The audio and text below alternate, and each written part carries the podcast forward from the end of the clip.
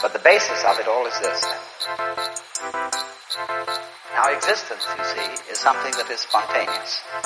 The Chinese word for nature, ziran, means that which happens of itself.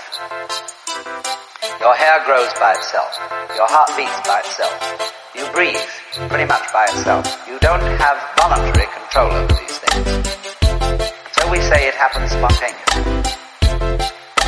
So when you go to sleep and you try to go to sleep, you interfere with the spontaneous process of going to sleep. Try to breathe, you know, real hard.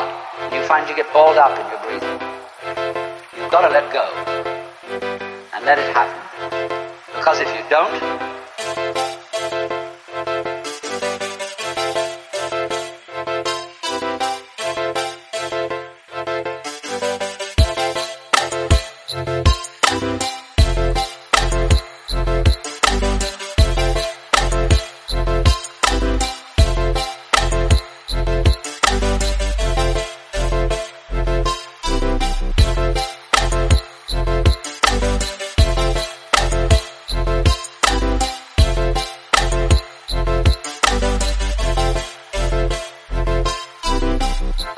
you're going to be all clutched up.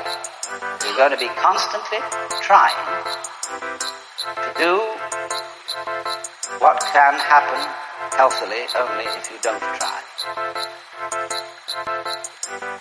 But we have a strange anxiety in us that if we don't interfere, it won't happen.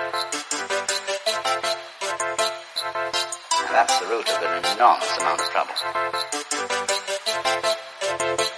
trouble. But the basis of it all is this.